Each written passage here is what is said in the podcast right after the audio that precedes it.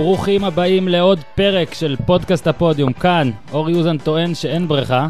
אורי אוזן כאן, אני חייב להגיד, תבוא עם בגד ים, חלוק, פעם אחת תבוא כמו שצריך לפודקאסט, לה, לה, להתארח כמו שצריך, ואני אגלה לך איפה הבריכה. שכחתי פשוט את החלוק, זה באמת פאק שלי. אנחנו עכשיו בקומה רביעית, והסיסמה שלנו היא קופצים ראש לקומה שלוש.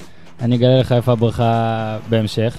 אה, חטפת המון מחמאות, אה, מר אוזן, על אה, השתתפותך האחרונה בפודקאסט. אמרת, קרא לי זה, והנה קראתי, כי עבר מעט מאוד זמן, אבל יש לי כל מיני נושאים שרציתי לשאול אותך, ומהרגע שידעתי שתבוא, גם, אתה יודע, ראיתי קצת והכל, ואמרתי, טוב, יש לי דברים ספציפיים לשאול.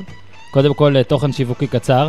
אמרתי הרי שלא יהיה תוכן שיווקי אז יהיה. עוד אני אעשה פרקים שנוגעים לספר שלי על ערן זהבי, אבל עכשיו זה רק תוכן שיווקי קצר. יש ספר, יש. אורי אוזן מחזיק אותו. טרם קרא, אבל אני...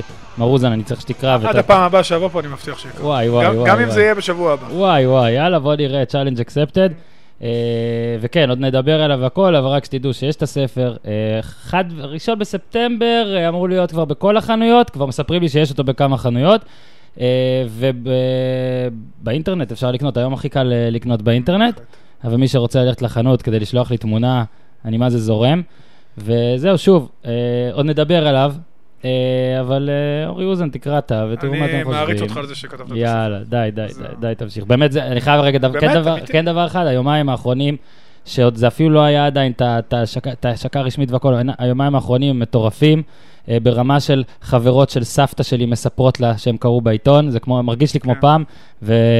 פעם, זה. כמו שהבקעת גול בנבחרת, ככה כן, גם. אז חברות ככה הסבתא מרגישים, זה. איזה כן, כיף כן, זה. ככה מרגישים, בדיוק. אתה יודע, זה לא מצחיק. הבקעתי גול בנבחרת, אבל אחרי ההופעה הראשונה, ככה מרגישים. אז הנה, לא, בלי, בלי ספוילרים והכל, אנחנו נדבר עכשיו על, לא על הספר, אלא על משהו מהצד. כאילו, אפילו שאשתי הלכה ברחוב, אז השכנה מלמטה, אה, אישה מבוגרת וחביבה אה, מהחלון, כי זה יכול להיות שהבעל שלך אה, בעיתון ואת לא מספרת לי, עכשיו זה מצחיק שאני בתקשורת איזה עשר שנים, אבל עד שאני בעמוד האחרון של ידיעות עם העובדה של ספר, אז דור שלם שלא, שם, שלא קורא וואלה, ולא קורא... בדיוק. לא- אמרת בדיוק את ה- את פחות- הגילאים שקוראים עיתונים ואת הגילאים שקוראים וואלה. לא, גם נראה לי פחות מעניין אותם מה שאני כותב על אה, לירן עטר, או על דן רומן, או דברים כאלה. אני ראו. חושב שההישג הכי גדול פה, שתרבות, ה- בכלל תרבות הספורט פה קלוקלת, אז תרבות כתיבת הספורט, ספרי הספורט פה, בניגוד לארצות הברית, שאתה יכול ללכת שם לכל, אה, אני יודע, תיכנסו כן. לאמזון, תראו כמה ספרי ספורט נכון. יש בכל מדינה. אני מקווה שזה גם יהיה משהו פורץ דרך. כן, אז- אז יודע מה, בוא ו- ועל אנשים בעודם ב... כן. שעודם משחקים, אני לא אגיד לך בחייהם, כי כמובן הם חיים, אבל אתה יודע, זהבי עוד לא פרש. אני גם, אה, אתה יודע, שאלה שאני מקבל הרבה גם מתומכים, ויש הרבה תומכים, זה של אה, לא מוקדם קצת לכתוב עליו ספר, אז קודם כל, זה שיש הוצאה שרצתה את זה, אה, ויש בן אדם שרצה לכתוב על זה וכתב על זה, ושוב, לפי כמות התגובות, והיא באמת עצומה, יש, אה, איך אומרים, יש צמא, אנשים יש. רוצים. רוצים. ואני רק רוצה להגיד שבכלל, אגב, לא לזהבי, זה יכול להיות כל שחקן וכל... היום, בעידן של היום, בשנים, בשנה הזאת, אתה רוצה לקרוא על משהו שהוא קורה עכשיו, זה כבר לא העידן שבו עוד 30 שנה אתה תוכל לקרוא ספר ולהסתכל. בשביל ש- שאתה תהיה בן, נגיד, 60 ויצא עליך ספר על קריירת הכדורגל שלך, אתה צריך להיות כנראה פלא או מרדונה, נכון. כדי שזה ממש ימכור, וזהו, אני חושב שזה בסדר עכשיו. קוסטה ריצה, גם הוא עשה בערך על מרדונה בגיל 50, אבל בתחום אחר. אני יכול להגיד, להגיד שאני מאוד מאוד מקווה שהספר הזה יהיה באמת, יפתח איזה דלת, וחלק מתרבות ספורט זה גם ספרים, כן. ספרי ספורט וסרטי ספורט, ובואו נראה, אולי יהיה עוד בעתיד גם זה מעט, יהיה עוד ייכנס. מעט, ו- ובאמת, אז ב- בראש- ב- בקטע של הפרגונים, אז גם שרון דוידוביץ' שהיה פה לפני שבוע לדעתי, גם הוא עובד עכשיו על ספר בהדסטארט, והמלצתי כבר לתרום, כן, ואני ממליץ גם בלי עכשיו. תוכן שיווקי, גם את זה אני אקנה ואני אקרא. ובלי תוכן שיווקי, ואגב, את הספר של 100 הגדולים, שבו אני גם שותף על אה, אביעד פורילס, אחראי שם על ה... על המוח מאחורה וגם עם רון עמיקה, ודי, די, חלאס, בוא נדבר, בוא נדבר על אלירן עטר, בוא נדבר על כדורגל, אלירן עטר. עוד לא כדורגל לגמרי, בוא נדבר על אלירן עטר. זה הדבר הכי טרי. קודם כל, זה, זה כמו, לא יודע, זה כמו אה, הקמת המדינה ורצח רבין, זה אתה יודע איפה היית ברגע שאלירן עטר חזר למכבי תל אביב, זה עסקה ממש...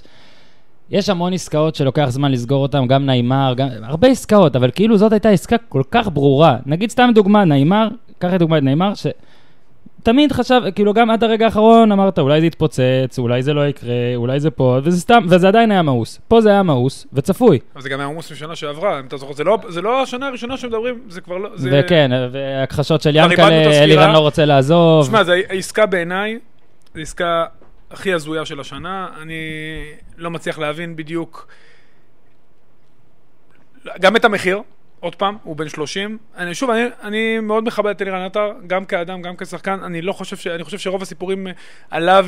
נובעים גם מהעובדה שלא כל כך מכירים את האישיות שלו. יש לו... Mm-hmm. אני דווקא מאוד מעריך אותו, מאוד מכבד אותו, אבל אני חושב שלשחקן בן 30, שנה שעברה כבש ארבעה שערי שדה, המחיר הוא מופרז. אני חושב שיש למכבי תל אביב שחקנים צעירים לא פחות טובים, בוודאי כרגע. היה נערך יונתן כהן, שבאותו יום ממש עבר לבני יהודה בהשאלה. בגלל זה בטח. אני, אני יכול להגיד אפילו על ילד אה, שנתון 99, אילון אלמוג, שהוא אחד השחקנים הכי מוכשרים בארץ, בוודאי בשנתון. שנתון 99 יש אה, שני שחקנים באמת אה, סופר מוכשרים, אותו אילון ומנור סלומון, שאני, שאני גם זכיתי לאמן אותו, והוא בנבחרת הבוגרת היום. ו... מה, מה, איפה, איפה, איך הוא ייכנס? איפה, אתה מבין? זה ממש סותם לו את העמדה. עכשיו, עוד פעם, המחיר, איפה הביקוש והיצע, איפה יחסי השוק. אז רגע, בוא לפני המקצועי, בואו נפרק קצת את זה. זאת אומרת, אלירן עטר, לפי פרסומים, תלוי למי שואלי, את מי שואלים, זה בין 650 ל-750 אלף דולר, ושלומי אזולאי. והשכר שלו, בואו בוא נשים כן, את זה גם. ולפי הפרסום, שכר של 425 אלף יורו לשנה, לא, זה לא מה ניכנס שקראתי. ל- לא ניכנס לשקל. זה מה שקראתי, כן, לא להיכנס, ו-962, לא להיכנס לזה, אבל זה שכר גבוה נכון. יחסית ל- למה שהוא עשה בשלוש שנים האחרונות, אבל שוב, לכיס, אני, קשה לי להיכנס, זה כי... גם לא רלוונטי. לא, אני אגיד לך, כי אני לא אוהב גם... אה, מיכאל אוחנה, כולם ביקרו את הכסף והכל. לדעתי מיכאל אוחנה בארבעה גולים החזיר את זה כבר לבאר שבע, ולדעתי ככה, היום הכל עולה יקר, אוקיי? כן, הכל, אנחנו רואים עכשיו את העסקאות, 220 מיליון פתאום מבפה, 180 דמבלה- מיליון, זה קוטיניו 130, כן. דמבלה, עוד מה, פעם. ווקר 50? כמה הוא היה? 57, אז בסדר, כן. אז- אז הכל יקר, זה עזוב. נכון. בוא רגע נדבר על הקטע של שלומי אזולאי שנייה. זאת אומרת, האם אנחנו בכלל יכולים להגיד עכשיו, כאילו בקלות, נגיד עכשיו, עכשיו, אה, עכשיו אנחנו ב-2017, עסקת כדורגל נגיד, כן אפשר לשפוט על שנתיים, שלוש לפחות, נגיד ב-2020, 2021. אנחנו בטוחים שראש בראש זה, ש- זה כאילו אפילו לא... אה, לא ברור. אז שוב, קודם כל שלומי אזולאי, בוא בוא נפרק שנייה. אני, שלומי אני, אזולאי- אני כבר מודה, אני סאקר של שלומי אזולאי, נכון, הרבה אני זמן. גם, אני גם, עוד אה, גילוי נאות, עבדתי איתו בביתר, ואפילו ברמת יחסים מאוד קרובה, ואני מאוד מאוד אוהב אותו גם ברמה האישית, ואני מחזיק ממנו גם כשחקן, אבל אני חושב שצריך להפריד. כשלומי אזולאי במכבי תל אביב, גם בשנה שעברה הוא שאל לקריית שמונה, מהרגע הראשון היו קצת קשיים, לא הסתדר שם מקצועית, וזה קורה להרבה שחקנים טובים במועדונים אה, כאלה ואחרים, שהם עוברים ממועדון למועדון פחות מסתגלים. העסקה שלו מובנת, אם היו אומרים לי, מכבי חיפה לוקחים את שלומי אזולאי, תנתק את זה שנייה מאלירן עטר, לוקחים את השכר שלו, אתה יודע מה? אני מבין את זה.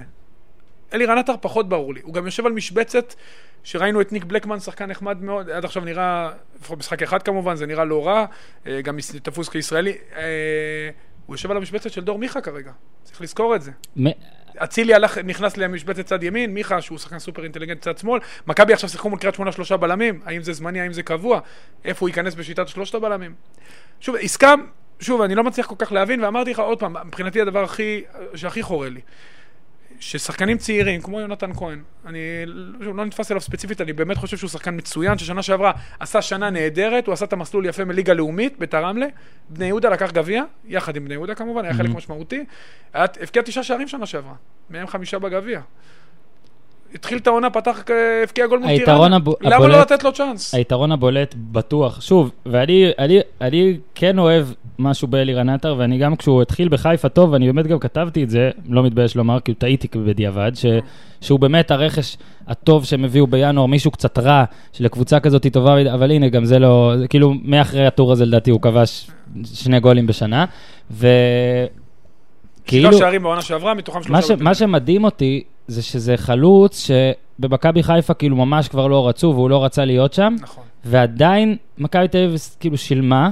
זאת אומרת, בדיוק. זאת אומרת אם, את- אם אני עכשיו רוצה לקנות בית ואני יודע שה, שהמוכר לא רוצה אותו, כאילו רק קח אותו, כן. אז כאילו אני לא אציע עליו 700 ולא רק זה, ושלומי זה לא אזולאי. שעוד מישהו יושב על הגדר ואומר, אני אשלם. לא, אף אחד לא היה משלם בדיוק, לדעתי. זה, זה בדיוק הנקודה שהעסקה בעיניי היא הזויה. שוב, אלירן עטר יכול, ואני גם מאמין שהוא יבקיע חמישה, שישה, ש... הוא לא יגיע לדו-ספרתי, שוב, בעיניי, אני מאחל למכבי שכן, אני מאחל גם לאלירן שכן, ואני, אתה יודע מה, אם הוא יצליח לחזור לעצמו כמו ששכטר עשה בביתר בשנה האחרונה, גם הכדורגל שלנו ירוויח.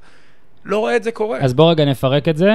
אה, כי אלירן עטר זה שני דברים. זה כישרון באמת מטורף, אה, למור... לדעתי יש לו כזה one move כזה, ש... אבל כל עוד זה עובד, מה, מה אכפת לו גם שאני לרובן אומר את יש זה? one move, כן. כן, אה, לא, יש להבדיל, לו- כל- יש לו ארבעה מובס, לא לרובן, אבל... אני טוב, מעריץ זה- את רוברט, רק גם לפרוטוקול. אני. אבל... והחיסרון של אלירן עטר זה... הוא, לפחות לא ממה שאני רואה ושומע, לא מצליח להישאר בריא, כשיר, חד, לאורך זמן. דווקא בעונה ההיא, באמת, האחרונה במכבי הוא הצליח. מאז, חמש שנים. לא בדקתי, אבל צריך לבדוק, לדעתי התוצאות יהיו מאוד מדהימות, ויש פה עכברים שבודקים את הדברים האלה, ואני מודה לכם אם מישהו מוצא את זה. לעשות מין רצף משחקים של אלירן עטר, להראות כמה רצופים הוא הצליח, כמה, כמה, איך הרצפים שלו. זאת אומרת, אני מעריך שזה כזה ארבעה בחוץ, חמישה משחקים ואז בחוץ. או זה פציעה, או זה משהו, תמיד יש משהו. ואני אגיד לך, על רקע, אנחנו רואים עכשיו, אני לפחות באינסטגרם עוקב אחרי הסרטונים של מאור בוזגלו ורואה איך הוא מתאושש, וכן, בכתיבת הספר, וזה גם כתוב בספר על איך זהבי מתאמן. עזוב עכשיו... אה, אני ראיתי, ואני לא קראתי עדיין את הקטע הזה, ואני יכול אז- להגיד שה... אפרופו זהבי ועטר, שזה גם סיפור בפני עצמו, שאנחנו... גם על זה כתוב. בדיוק. אז אה, זהבי, היכול, הווינריות שלו באימון, אני יכול להגיד לך שאני מאמן נוער, ואני מציג את זה כל הזמן לשחקנים. הרעב האינסופי שלו באימון, הוא פשוט... סוד ההצלחה שלו בעצם, ולמרות שכביכול, על מרח... הוא, אתה יודע, כביכול גם הוא הגיע לסין כאילו הוא השיג הכל, ועדיין הוא רעב, וזו כן. הסיבה שבסין הוא מצליח יותר מק... שמות הרבה יותר גדולים נכון. שהגיעו יחד איתו, רמת האימון שלו ורמת הרעב שלו. ממה ששמעתי, ואם אלירן עטר חושב אחרת ויבוא לפה וירצה להגיד אני אחזור בי, אבל ממה ששמעתי, אפשר להגיד שרמת האימון והרעב של אלירן עטר לא דומה לבחור שעכשיו לא, ציינו. אבל זהו, אבל אני אגיד, אני רוצה לסייג את זה, כי אלירן עטר וערן זהבי הם שחקנים שונים. אני חושב שב... לא, לא, אני גם לא רוצה להשוות אותו לזהבי. צריך אני. אני מדבר נגיד אפילו על בוזגלו, אני מדבר, יש תמיד נראה, וגם איזה, היה איזה מאמן של עטר שגם סיפר, שצריך תמיד לעשות את השיחות, שצריך לראות שהוא- מיינדד אז אני לך אבל הנה, זה דווקא, אולי ג'ורדי, כאילו, ג'ורדי קרויף נכון, יצליח, אז אני פלוס, אגיד- אז נו, אני אגיד על זה משהו. קודם כל, אני חושב שכשאתה מ- מאמן אה, קולקטיב של שחקנים, אתה לא יכול להתייחס לכולם אותו דבר. ברור. אתה לא יכול, כל אחד זה אינדיבידואל, כל אחד יש לו את האישיות שלו. יש כאלה שתגיד להם מה לעשות והם יעשו ואתה לא צריך להגיד להם שום דבר, ויש כאלה שאתה צריך לתפעל אותם מדי פעם. אז יכול להיות שלרן ירטון מהסוג הזה, ואם ג'ורדי יצ- יצליח לגעת בו, אז אולי זה יעזור לו, באמת הוא יצליח להפיק ממנו יותר ממה שהפיקו ממנו במכבי חיפה, כי שם כנראה אתה רואה שהוא לא התחבר, כל, דיברת על כל הסאגה המתמשכת הזאת של שנה, שאני בטוח שלא עשתה טוב לא לעטר, לא לחיפה ולא לאף אחד. אבל עדיין, עוד פעם, אני מדבר ברמה, אתה אמרת את זה בעצמך, קבוצה רוצה לתת, אף קבוצה אחרת לא רוצה לקחת, ועדיין שולם פה סכום, שוב, זה בעיניי לא ברור. וגם עטר מגיע למכבי תל אביב בפוזיציה שיש בה שחקנים טובים, לא פחות ממנו. אני מדבר על... דור, איפה דור מיכה. ישחק? שדור מיכה עד עכשיו לדעתי הוא ה- כאילו הבנקר הכי טוב. כאילו שהוא צריך, שהוא משחק קורים דברים טובים. ג'ורדי אמר את זה. נו. עכשיו, דור מיכה, במשחק האחרון, אפרופו אינטליגנציה של שחקן, תופקד ככנף מגן ימין בשיטת שלושת הבלמים.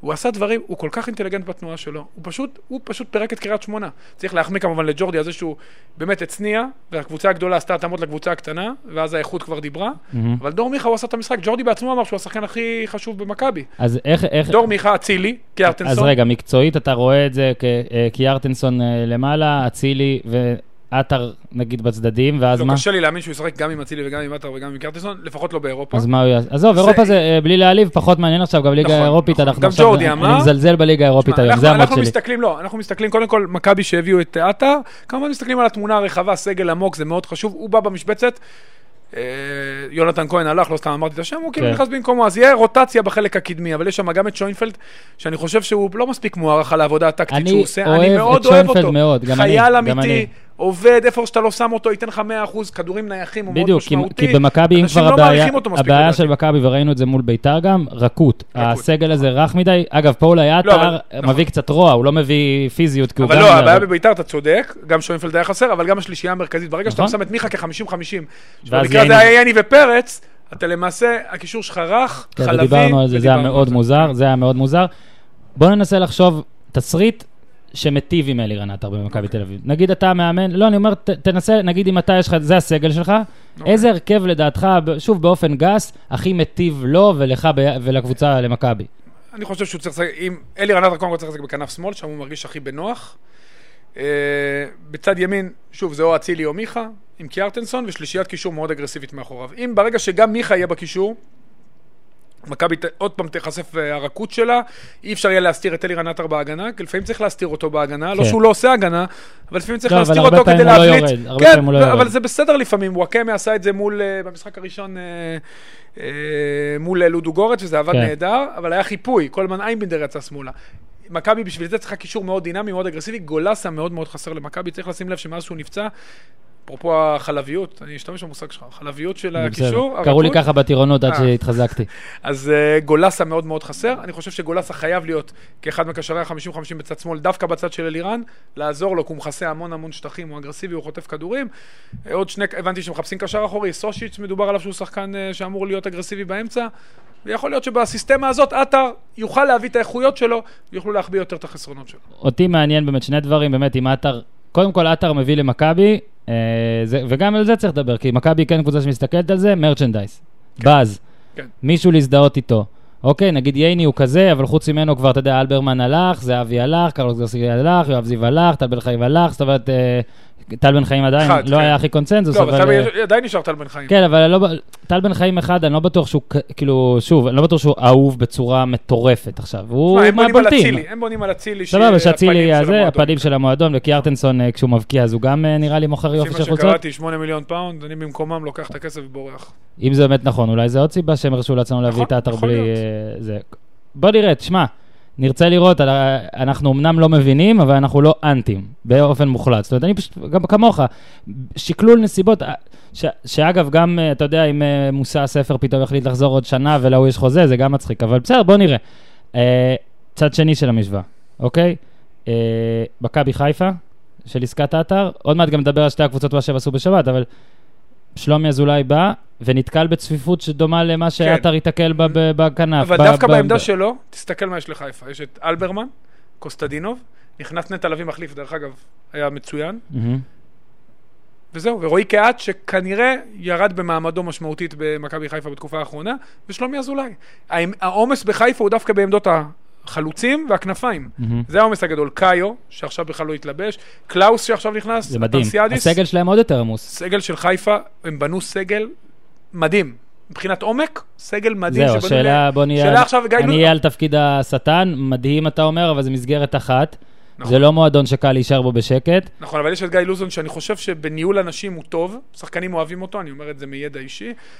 שוב, אבל זה מכבי חיפה, וזה השחקנים שהביאו לשם, הם שחקנים שרוצים להצליח, רוצים לשחק. יהיה מעניין לראות איך הוא מסתדר בסגל, עוד מעט רמי גרשון חוזר, שזו תוספת כוח אדירה להגנה. כן. אליסון דו סנטוס נראה כרכש מצוין. מצוין. אה, אבל עוד פעם, המשחק הזה מול אה, באר שבע לא מייצג. כי מכבי חיפה תצטרך להיות נכון, דומיננטית מסכים. ולשחק התקפה, אני כתבתי על זה. וזו טרנספורמציה שהיא לא עשתה אחרי כן. האדום. אם שמתם לב, היה את הכרטיס האדום, ואז מכבי חיפה, אם היא קבוצה דומיננטית, היא מחזיקה את הכדור, גם מפרקת באר שבע 5 יודע מה, יאללה, בוא נגלוש לזה, רצינו זה, בוא נדבר על המשחק הזה כבר עכשיו. אז שנינו נראה לי כתבנו את אותו דבר, נכון. אה, דומה לפחות, אבל אה, לא כתבנו את זה ביחד אגב, אם המאזינים שואלים. רוח הדבורים הייתה דומה. אבל אני גם אומר שאני גם קראתי מה שקופר כתב, ותשמע, לא חוכמה גדולה כבר לא להתלהב ממכבי חיפה, כי היא הרגילה אותנו להיזהר. ובעיניי המשחק הזה לא היה מדהים מצד חיפה, אני חושב שהוא אמר הרבה יותר דברים על באר שבע, המשחק הזה, ואנחנו ניגע בזה עוד מעט, אבל כן על חיפה. אה, הסגל נראה עמוס, וכן נראה ש... נגיד במשחק הזה אני התלהבתי מאלברמן. אני התלהבתי, אתה יודע, מהדברים הקטנים האלה, אני מסרב להתלהב מיותר מדי, כי אני אגיד, ובוא בוא אתה גם תגיד את זה כמאמן ו- והכל. אני חושב שלגיא לוזון יש בעיה בהתקפה. גם אני ראיתי סטטיסטיקה אחורה, 30 משחקים אחרונים, 17 משחקים בלי כיבוש בשלוש קבוצות שונות. ו... ויש, כאילו, יש לו בעיה ב... בתחום הזה, וזה יהיה מעניין אם הוא יוצא לעשות, ויש לו בעיה בלהיות favorite. נראה שהוא צריך... זה, להאמין- דרך אגב, שתי הבעיות קשורות אחת. נכון, אז אוקיי, אז יודע מה, יש לי, יש לי בעיה אחת, וזה זה מה שאני חושב, בגלל זה אני מסרב להתלהב. יש עכו ורעננה עכשיו, יהיה לי מעניין לראות, עזוב אם חיפה תנצח, היא כנראה תנצח. אני רוצה לראות איך היא משחקת נגד שתי הקבוצות האלה, במיוחד אחרי פגרה. אה, והמשחק ההוא, בח- אה, אם הייתי יכול להגיד עליו משהו, אה, שתי הקבוצות היו חסרות את מאור בוזגלו. כן. ככה זה היה נראה לי. בוא רגע, תרחיב על המשחק קצת. על המשחק. קודם כל, באר שבע, אמרת, זה מעיד על באר שבע שהתלות שלה בוואקמה היא פשוט אבסולוטית. אפרופו מושא הספר, אני חושב שמאז מושא הספר לא היה תלות כן. של קבוצה בשחקן, וגם אם נלך עשר שנים אחורה. וברגע אז זה- שהיא אז בוא נתקלה רגע פעם ראשונה. במגן, פיזי וחזק, מבוקה לא שחקן הגנה גדול, אבל הוא בא למשחק הזה ממוקד מטרה, הוא פיזי, הוא היה נהדר, אבל. מאוד חזק. אחד הגביה גם יפה. מגן, נכון. הוא התמודד נהדר עם וואקמה, וואקמה לא מצא את העמדות שלו, ושווואקמה לא טוב, באר שבע לא יכולה לנצח כרגע באבולוציה הנוכחית שלה שאין עוד קוונקה. ולא יודעים גם מה סער, יהיה קוונקה, ויטור. ובן סער לא פה. בוא נשאל חשוב, אותך. אתה, אתה דיברת הרבה על ויטור שנה שעברה, גם אני דיברתי עליו, תשים לב כל פעם מה קורה לבאר שבע שהוא נפצע. נכון. זה לא מקרי, אנשים מתייחסים להשפעה ההגנתית שלו. נכון, אז השנה היה קצת בעיות בהגנה גם שהוא היה, אבל ההשפעה ההתקפית שלו אדירה, למה הוא כולם עולים מנהל, למעלה. הוא מנהל את ההגנה במנוחה, קוראים לזה rest defense, שבאר שבע שהיא קבוצה שמחזיקת כדור, ברגע כן. שהיא מאבדת ואין לה את ויטור, אין מי שיתקוף גבוה ויחטוף את הכדור בפעם השנייה. ההשפעה שלו על ההתקפה היא מדהימה. אם תראו את הפלייאוף בעונה שעברה, שני השערים מול בית"ר ירושלים, הוא חטף את הכדור גבוה, השער של רדי, ושני השערים במשחק האליפות מכבי תל אביב, הוא חטף את הכדור והוציא את המעברים.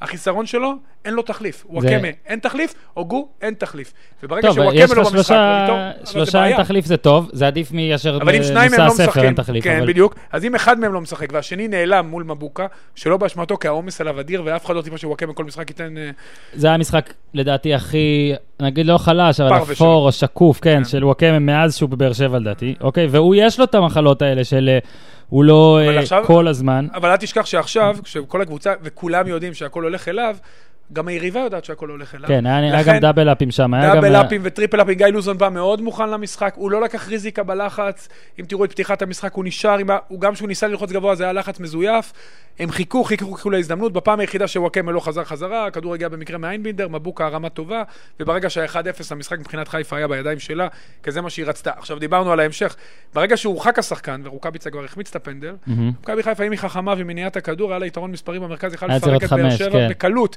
כי גם באר שבע השאירה חללים אדירים לא, מאחור. זה היה עשר דקות שבאר שבע גם הייתה, כאילו, לא, זה היה נראה כמו דקות, לא נכון. זוכר אם עשר, אבל דקות כאלה, שאם מכבי חיפה הייתה מסודרת, הייתה נותנת את כאילו, אם הייתה נותנת שלוש כבר בפנדל. לגמרי. אז. היה נותנת נותנת וגם את אם היא לא הרביעי. נתנה את השלוש בפנדל, וברור איזשהו, אחרי שאתה מחמיץ פנדל, יש ירידה מנטלית קטנה, סוג של, אה, אני יודע, חוסר ביטחון מסוים בשניות מסוימות, אבל מכבי חיפה אחרי ההפסד מול בני יהודה, והיא חסרת ביטחון, והיא לא מיומנת בהנעת כדור. גיא לוזון אמר את זה בעצמו, ואהבתי את זה.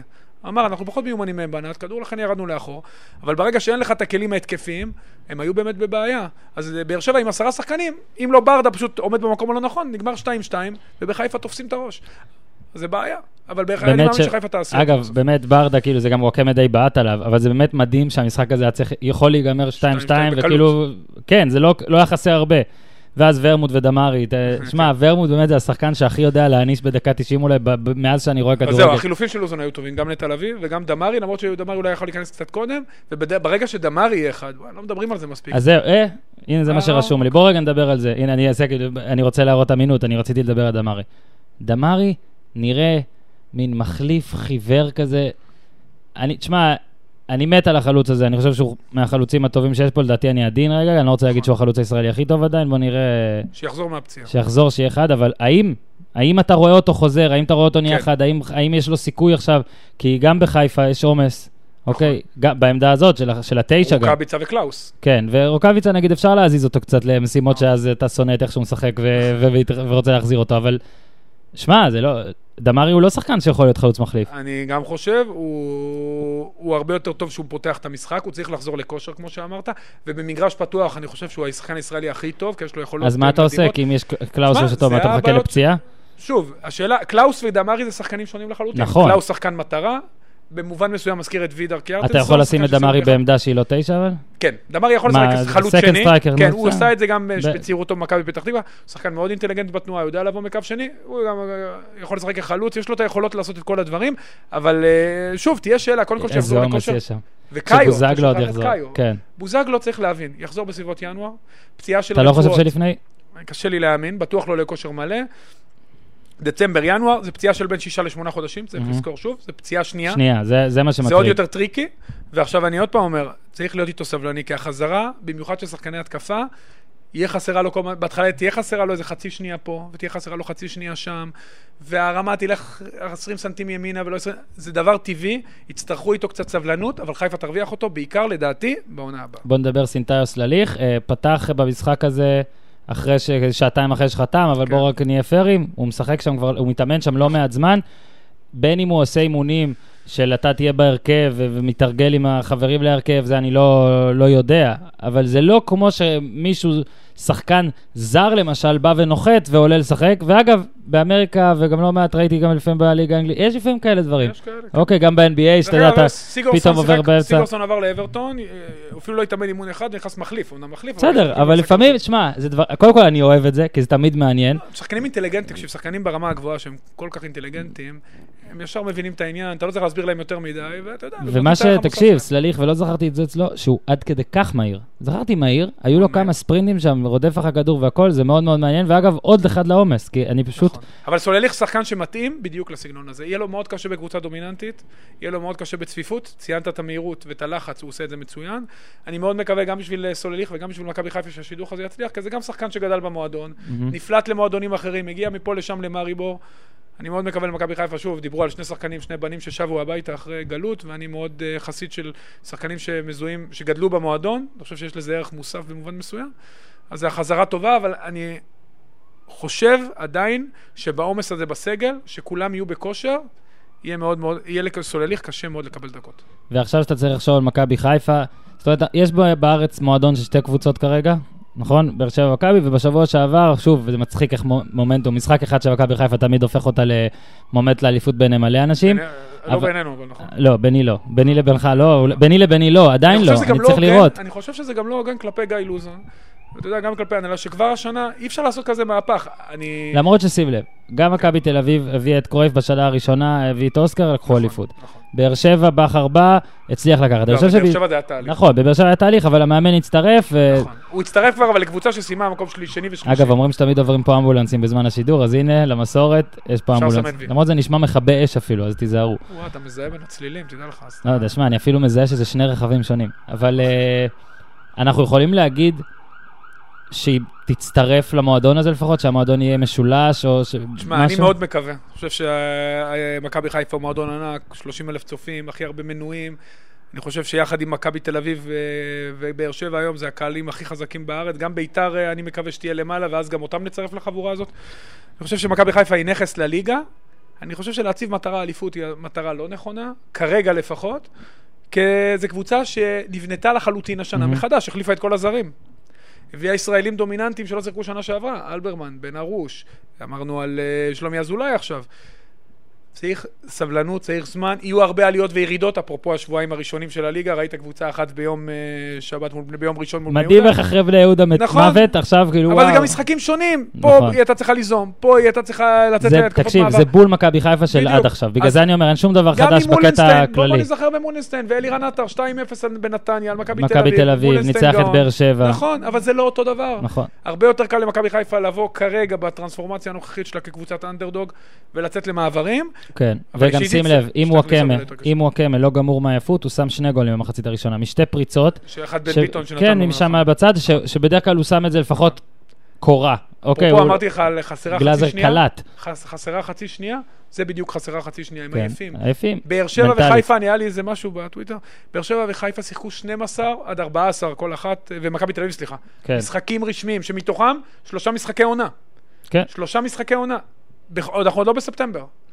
זה באמת, זה כאילו... כמות חריגה בכל קנה מידה. בגלל זה אומרים שזה אולי יהיה היתרון של חיפה, הדברים האלה, אבל בסדר. כן, אבל בוא נראה, אבל אני אומר לך, על התקופה הזאת, פגרת הנבחרת באה להם הכי טוב בעולם, אני, אני במקומם נותן להם שבוע חופש לשחקנים, רק שינשמו אוויר.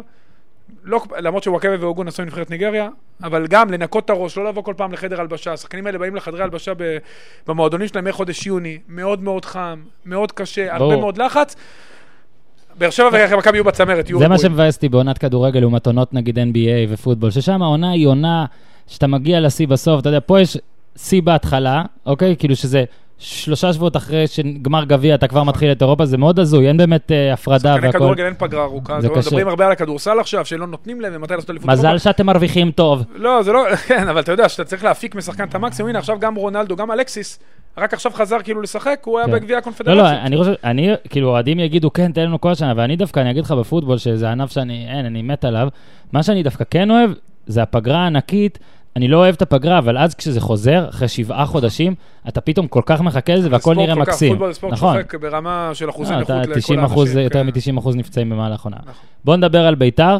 אני חייב לשתף אותך, יש לנו uh, כזה הימורי uh, וואלה כזה, uh, הכל uh, למטרות uh, לא רווח. לא, אולי, נראה לי המנצח, לא, נראה לי זה ארוחה או משהו, משתתפים בזה מלא אנשים. ואתה צריך להמר על כל משחק, אם אתה פוגע אה, ב-1x2 זה נקודה, ואם אתה פוגע בול בתוצאה זה 3 נקודות. אני השבוע, מתוך ששת המשחקים הראשונים במחזור, פספסתי בחמישה, זאת אומרת אפילו לא ב-1x2. אני לא מהמר ענק, אבל אני בדרך כלל בסדר. אוקיי. יענו, היה לי שבת שחורה, כמו של מנהלת הליגה, שסדרה שבת בלי uh, משחקים מעניינים, סורי. לא, לא באשמתם, גם היה אירופה. לא, היה הרבה נסיבות, ואני תמיד אומר, אתם מינהלת, אוקיי. תמצאו משהו אחד, שימו איזה בעיטה, שימו, שימו לי משהו בשבת, בסדר. לא, אני לא בא בטענות, אגב, לא לצ'ארלטון ולא לערוץ הספורט ולא למועצת ההימורים, זה, ש- זה מה שחשוב לי להגיד, שאני פשוט חושב שהם צריכים פשוט, יש אילוצים, אבל יאללה, שמנהלת הליגה גם תקבל אילוץ אחד. אוקיי. זה העבודה שלהם, לא שלי. בקיצור, אז מה רציתי להגיד? שבת שחורה הייתה לי,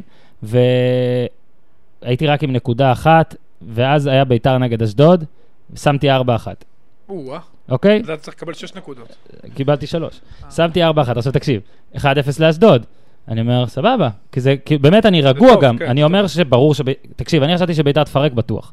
מצטער, אני לא... למה אתה מצטער? לא. לא, כי אני כאילו... מי שצודק לא מצטער. אני, אני אגיד לך, אני, נראה לי דיברנו על זה שבוע שעבר, אני כל כך קשה לראות את אה, אה, ראובן עטר, כאילו ש... אולי מכבי תיקח אותו גם עם אלירן או משהו, לא יודע, אבל בקיצור, אה, פתאום שוויון, 2-1, ב-2-1 חשבתי זה, 3-1 ו-4-1 בא טוב. עכשיו אני אגיד לך, ההרחקה, באמת, פה אולי באמת הייתה תירוץ, כי אני לא אוהב לקרוא להרחקות כתירוץ, אבל שמע, אשדוד באמת סגל די מפורק, ועוד שמוציאים לו בלם, ממאמן שבקבוצה מעט זמן, ובכל זאת היית במשחק, נכון. ארבעה גולים של ביתר מ-18 מטר במצטבר, בדקתי.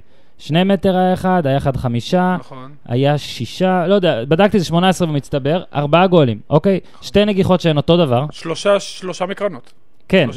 אבל שת, שני שתי גולים, נגיחות, ורן והבניון אותו דבר בדיוק. אותו דבר, זאת אומרת, אותו מסלול שחקן והכל, ואני שואל אותך, כן. סבבה, עשרה שחקנים. אין דרך לעצור את הדברים האלה, קודם- לא, משהו שכן היה אפשר לעשות, קודם שאתה כל, חושב, שמעת איזה את רובין טיפ. עטר במחצית, אמר אנחנו נשחק 4-4-1 קווים צפוף. אבל אתה יודע, אתה יכול לשחק 4-4-1 קווים צפוף עד מחר, אתה תקבל שלושה שערים במצבים נייחים, אתה לא יכול, אתה לא יכול להגיב. עכשיו, ברגע שברדע הורחק, ברדע היה אמור להיות בקצר. העמדה הכי חשובה בקרן הגנה, לצופים שרק יסתכלו, זה השחקן שבקצר. בדרך כלל מעמידים שחקן גבוה. לרוב על הקורה אתה אגב החלוץ. מתכוון, או ש... לא, לא על הקורה. היום לא על הרבה. קבוצות גם לא מעמידים שחקנים נכון, בקורה. על זה שרץ גם לקצר. בשביל האוף סייד, למנוע קרנות קצרות וכל מיני דברים כאלה, סיבות כאלה ואחרות.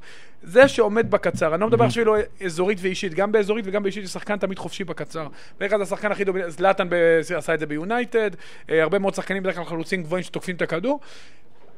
ברגע שברדע יצא, הדבר הראשון שבספסל היו צריכים לעשות, זה לחפש שחקן שייקח את הקצר, יש את הרשימות של הנייחים, והשחקן שהוא לוקח, שחקן אחר לוקח במקומו. שוב, אין בעיית יתרון מספרי, חיסרון מספרי ברחבה. בקרן הראשונה, קיבלו את השער, לא היה אף שחקן בקצר. אני מדבר בשער של ז'ורג'יניו בכלל. מהמם, יורדים למחצית, צריך לעשות את השינוי. אני לא מדבר אפילו על חילוף. כן. מישהו יעמוד בקצר, מארגנים מחדש את המצבים הנייחים, אם ברדע כל כך חשוב. מגיע הגול של בניון, ז'ילסון שומר עליו, ואין אף שחקן בקצר, הכדור נכנס בדיוק מאותה עמדה. גול, של, גול, של, אה, הגול של ורן, אותה תנועה, אותה עמדה, אז זה ג'ילסון עמד בקצר, וג'ילסון שחקן נמוך. אז אתה שם את השחקן הלא נכון בעמדה הזאת. אז אתה לא יכול לבוא בטענות לאף אחד. שוב, אתה יכול להתגונן עד מחרתיים, ואתה יכול להאשים את ההרחקה, ובצדק, כי אשדוד נראית עד הרחקה סביר פלוס. אבל כשאתה מקבל שלושה שערים בקרנות, ואז אני אומר... אין קשר, אין- בשערים הספציפיים, אתה מנטרל אותם מהמשחק, כמובן שאתה לא יכול, אבל אין קשר ליתרון וחיסרון מספרי. זה באמת אה, ביקורת, כאילו זה באמת, כאילו באמת באשדוד אני אמרתי גם לדעתי או איתך או גם שבוע לפני זה, שבאמת מבחינתי הם מועמדים לירידה. חזקים גם מאוד, בגלל שוב שקלול דברים, ובוא רק, ביתר, מקום ראשון, 7-1 ב- בגולים, ועם מאמן זמני, שכאילו לא, לא יודע, קודם כל בוא, רגע, רגע, רגע, אבל מה זה מאמן זמני? הוא היה איתם בהכנה, בוא נכון, בוא נזכור. לא, הוא זמני. הוא לא הונחת, כן, הוא הוא זמני ז- מבחינת ה... אמרתי, לא הונחת, זמני. נכון, זמני. וזה פשוט מדהים, ש... כמה עבר כבר? עשרה ימים יותר? מאז שמימר פוטר? אני לא מבין. ש- יותר משבועיים. תגיד, כמה קשה זה למנות מאמן? כאילו... מסתבר שזה לא קל. הרי בוא, נראה זה, אלא אם כן אם אוחנה יצליח באמת לשבור לטביב את היד אה, מטאפורית, ופתאום להביא איזה רוני לוי שעולה כסף, אוקיי? רוב הסיכויים שנראה את אותו דבר שראינו עד עכשיו, שזה מינוי האלי טביב עושה לי טובה. לא, אני לא בטוח, אני חושב שדווקא בקטע הזה אלי יבחר לא, את אז האיש אני שלו. אומר, אם אני אלי חושב אוחנה... שברגע שהקבוצה מנצחת, גם יש פחות לחץ להביא מאמן אבל מהר. זה, אז אני, תגיד, זה נראה לך... לא, נכון, לא, אבל אולי חיכו גם לפגרת... אני חושב שמאמן היה צריך להיות מיד אחרי המשחק השני, כי יש פגרת נבחרת, נכון. ויכול טיפה לארגן בוא בשבועיים. נראה, אולי היום מחר הם ימנו. בדיוק, אבל אני אומר, קודם כל הבנת... יש לך המלצה? לא. או שאתה בגלל יש אתה... לי, אבל זה, אתה יודע, עניין של... אני יש לך חושב- המלצה לטביב, אבל לא המלצה למאמן. אני אומר- חושב שאוחנה אה, יודע מה הוא צריך לעשות, אני חושב שהוא יעשה את הדברים הנכונים בשביל בית"ר, והוא לוקח את הזמן כדי לבחור את הבן אדם המתאים לו. אה, אתה חושב שהוא מחליט? כן. זאת אומרת, הוא מחליט גם בכסף? זאת אומרת, גם אם זה מישהו יקר יותר, הוא מחליט? אני שמע, אני לא מכיר את הנפש, אני בטוח שעל המאמן, אם אוחנה לא ירצה, לא יהיה. המשחקים הבאים של בית"ר אחרי פגרת הנבחרת, מכבי פתח תקווה, קשה, שזה אתם, כן. הפועל חיפה בבית, לא יודע, הפועל. חיפה, הפועל חיפה. משחק עונה. זה יהיה משחק עונה, למה הפועל חיפה תנצח? ראשון שני? עכשיו. חכה, מחזור רביעי זה. כן, אני יודע. קריית שמונה בסכנין. זאת אומרת, הלו"ז של ביתר לא קשה. הוא לא קל, אבל היא לא פוגשת, היא פגשה את מכבי תל אביב, אבל אין לה עכשיו באר שבע, אלא קריית שמונה מכבי לא היה חיפה. לה פשוט עם סילבס, ו... לא, לא, אבל זה, כן, אבל זה גם לא בקריית שמונה. אגב, לא יצא לנו לדבר כי את המשחק של מכבי, אוקיי. אני רק רוצה להגיד דבר אחד, מזל של מכבי זה לא היה בקריית שמונה. גם הרבה נכון. שחקנים אמרו, בעכו הם יותר, נכון. לא שבעד, הם לא אוהבים לא, לא, לנסוע לא, לצפון בכלל, זה משפיע, זה משפיע. אבל אה, זה למרות שזה לא היה שבעונה שעברה בקריית הם ניצחו שמונה. בקריית שמונה. לא. לא אמרתי שהם לא מנצחים אף פעם, אמרתי שזה תמיד היה להם אה, קצת יותר קשה. אז אה, זה מה ש... אתה רוצה להגיד עוד משהו על מכבי, שאם כבר להכניס, משהו על אצילי אולי? אני יכול להגיד, קודם כל, זה טוב מאוד מבחינת מכבי שאצילי הבקיע צמד. אני עוד פעם אומר, ג'ורדי קרויף עשה מהלך טקטי נהדר, כן. ואני אוהב שמאמן, דווקא מאמן, אתה יודע, אני, ג'ורדי עושה את ההתאמות בצורה זה מאוד יפה. מקלרן, בצ- אורי, זה מקלרן. בצניעות, הוא לא היה בארץ. אני חושב, איי, איי, איי, זה לא מקלרן. פספסת. אבל באמת עשה דבר, הצניע, עשה תמונת מראה לקריית שמונה, שם את דור מיכה מגן ימני הברקה, שם את ייני בלם ימני, שזה בעיניי התפקיד שהכי מתאים לו כרגע, וייני עשה את העבודה נהדר. אז הנה. יופי, אני שוב עוצר אותך. כי המשחק של מכבי פחות מעניין אותי מהשאלה הזאת. איפה. ייני צריך לשחק שם? זה אם העמדה? בשלושה בלמים, כן. קודם כל, אני חושב שההשפעה של יני נהדרת, רכש נהדר, הוא, הוא בשר מבשרה כן. של מכבי. זה גם טוב לאלירן עטר, הם חברים מאוד טובים. נכון, הוא גם... אה, הוא נראה לי שומר עליו. בדיוק, לא, זה בסדר, זה... אני חושב לא, יש שחקנים כבלם. ימני, ייני נו. כבלם ימני בשתי שלושה בלמים, תפקיד מצוין בשבילו, הוא מאוד מאוד אינטליגנט. זה תפקיד שצריך הרבה אינטליגנציה, אתה צריך לדעת מתי לצאת, מתי לא לצאת, מתי ללכת. כי היה את לא הנאום. הזה, היה את הנאום הזה של ייני. אני מבין אותו. אני לא אהבתי את הנאום הזה. אני מבין אני אותו, לא מבין אותו. אני מבין. אני לא אוהב את הנאום הזה. אה, אני אגיד הוא לך לא צריך למה. להצטדק בפני אף אחד. בדיוק. אני יודע. אני לא חושב ששרן ייני הוא קשר אחורי כמו הוגו. אני לא, חושב הוא שאם לא. אני צריך לבחור אחד, אני בוחר את הוגו חמש פעמים. ועדיין, אני חושב גם שרני אני בוחר אותו. נכון, ו- ברור, אני בטוח ששרן ייני בוחר את נכון. הוגו. ועדיין, מה שאני אוהב בשרן ייני, זה שתמיד הוא מדבר לעניין, מאוד לעניין. היה גם ראיון בצ'רלטון שלו, לדעתי זה היה, נכון? דוידוביץ' עשה איתו ראיון ארוך. כן. אה, שבאמת, את ה-25 דקות הראשונות ראיתי בלי הפסקה והכל, ובאמת, כיף לשמוע את שרן ייני. מדבר, ו- אינטליגנט. ובדיוק, ואמיתי. אתה יודע שאתה לא קשר כמו הוגו, ולא, אפילו מבחינת, לא רק, אתה, הם לא דומים, אבל ברור אני ש... אגיד לך מה בתסכול לא, שלו, אבל כי הוא בויטסה, הוא בויטסה. נכון, הייתי. וראיתי משחק היה אוקיי. נהדר. נכון. אבל גם בויטסה, זה לא תמיד, הוא לא היה בנקר, והוא נכון. לא היה זה, ו- ועדיין אני אומר, שגם מגן ימני הוא לא כזה, כאילו, קלאסי, אוקיי? כי הוא לא. אבל אני חושב שאתה כשחקן בא ומדבר על שחקן מבאר שבע, שהיא אלופה שנתיים, כן, לא צריך לציין שמות. ועוד באותו יום היה רעיון של אה, קיארטנסון, לדעתי זה היה בידיעות, שאמר, אנחנו יותר טובים מבאר שבע. כאילו פתאום שחקני מכבי תל אביב ואנשי מכבי תל אביב כל כך מתעסקים בבאר שבע, וייני לא יכול להגיד שזה הוצא מהקשרו, כי הוא זה שאמר את זה, והוא זה שלקח את זה לשם, והוא גם, אה, אתה יודע, אה, רמז, כאילו אמר על עוד כמה שחקנים שהוא לא בדיוק כמוהם, ולדעתי, ברגע שאתה מצטדק, אתה אוטומטית פחות. ופה אני מסכים איתך. וזה, ו- ו- ודווקא ייני, חכם, ו... ו- ו- לא, הוא לא אמר את זה סתם. אני חושב שהוא שומע את כל מה שקורה מסביבו. בטוח שהוא שומע. והוא כל הזמן מחפשים קשר אחורי, ולמכבי חסר קשר אחורי, והוא כרגע הקשר האחורי. לא, גם אחרי בית"ר, על מה העמדה שהכי, זה כמו שאתה אומר, נכון. החלביות בקישור, שזה נכון. גם הוא. כי אני פשוט חושב שהוא לא יכול למרות להיות... שבמקרה של בית"ר, עוד פעם אני אומר לך, הוא צריך שני קשרים, שגולסה היה, אז היה איזון יותר טוב. בדיוק. שמיכה הוא שחקן ש... ייני לא יכול להיות החזק בקישור. אם הוא החזק בקישור, צריך אתה עוד שני בבעיה. חזקים לידיו, לידו, סליחה, אוי ואבוי לי, לידו, צריך שני חזקים לידו.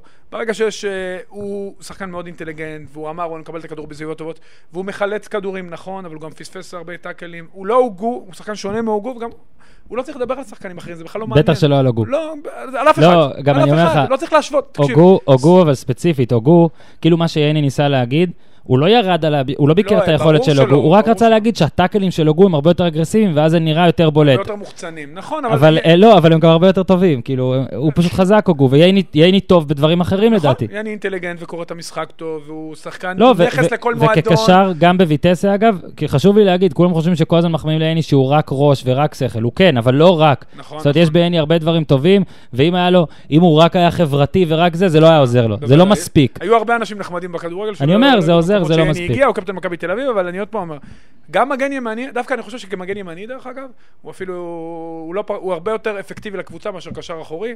ככה אני אומר, הוא באמת מאוד מאוד אינטליגנטי. אני לא חושב שמגן כל הזמן צריך לצאת קדימה, לתקוף. אני חושב שיאני שבאליפויות של מכבי היה מגן ימני מצוין. טוב, פתחנו את הלינק הזה באמצע ביתר, בואו נסגור את לינק של ביתר. אה, ביתר, מקום ראשון, בלי מאמן. כאילו, עם מאמן שהוא לא, שהוא, שהוא כנראה מאמן זמני, הוא כנראה זמני. אגב, ברגע שיהפכו אותו לקבוע, אז הוא הכי מסכן, אבל בואו נראה, אז באמת זמנו שאול. הורדנו את ההתלהבות מחיפה, בוא נוריד מביתר גם? כן, ביתר, תשמע, קודם כל היא עשתה את שלה, והקהל שלה, אתה יודע מה, שהתלהבו שבועיים, זה בסדר. יש להם מבחן גדול. איזה כיף זה לנצח לפני פגרה, אה? אתה כן. ככה... אתה יוצא לפגרה מאושר, הולך לבית. ספר, אתה יודע. אתה יודע, הרי כשאתה מפסיד, אתה מחכה מהר שהמשחק הבא יבוא, ברור. כדי להעביר את הזה, שיש פגרה, לצאת לפגרה עם הפסד זה דבר לא נעים. אה, אתה יודע, ביתר מול מכבי תפסה אותה במומנט פנטסטי מבחינתה, עשתה את העבודה נהדר, שכטר נראה נפלא, משחק האחרון שכטר היה קצת פחות טוב, ניצלו את המצבים מהנייחים עד תום. אני חושב שביתר עדיין חייבת להביא בלם משמעותי. למה מחכים? גם בסוף זה חלון, ש... כן, לגנוב איזה, את קונטה גנבו בסוף חלום. בסוף חלון, אם, אה, וזה היה חלום, אם יביאו עוד קונטה כזה, אז הלינק אבל הם. חייבים בלם כדי באמת לקרוא תיגר, שוב, לא אליפות, עוד פעם, בואו נוציא את זה מהלקסיקון. בניון כרגע. פותח אצלך או מחליף? אני חושב, שמה ש... אני חושב שהוא יכול להיות, קודם כל, לא בכל משחק. אני חושב שבמשחק הזה היה יפה לראות את הניידות שלו, את התשוקה שלו. את התשוקה שלו יפה לראות בכל משחק. תשמע, הבן אדם עבר הכל, אתה יודע, כן. הוא ועדיין מתרגש כמו ילד מכל נגיעה בכדור. אני בכלל נהנה לראות את יוסי בניון, אני חושב שצריך, כולם צריכים לכבד אותו, גם האוהדים של חיפה, שאני מבין את התסכולים של מה שהיה. פשוט כיף לראות אותו, אני חושב שהוא דוגמה לכל נער שמשחק כדורגל, כמה, כמה הוא משחק מאהבת משחק. והוא, ויוסי, לזכותו ייאמר, גם שהוא פותח וגם שהוא משחק שתי דקות, הוא נכנס באותה התלהבות, באותה תשוקה, עם אותו חיוך, ורץ כמו, אתה יודע, כמו שילד רץ. גילי לבנדה מאמן את יוסי בניון בביתר ירושלים ב-2017. אם ב-2009 מישהו מאיתנו היה זה, וואי, כמה כסף זה יחסים. 2009 ב-2016 אם היית אומר משפט כזה. את- האמת גם, למה- לפני למה חודש? לפני חודש אם הייתי אומר את למה זה. אתה הולך רחוק? הלינק שעכשיו אני פותח מביתר זה, תשמע, כל פעם שמאמן נבחרת מזמן סגל, כן.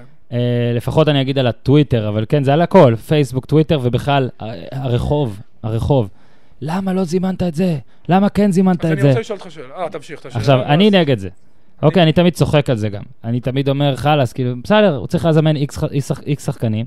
יש תמיד אה, עשרה אחוז שאתה יכול להגיד שהם לא היו צריכים להיות, ובחוץ יש כמה חבר'ה שאתה אומר שכן היו צריכים להיות. אגב, זה כמו בספר של 100 הגדולים, ש-70-80 הם בנקר בעיני כולם.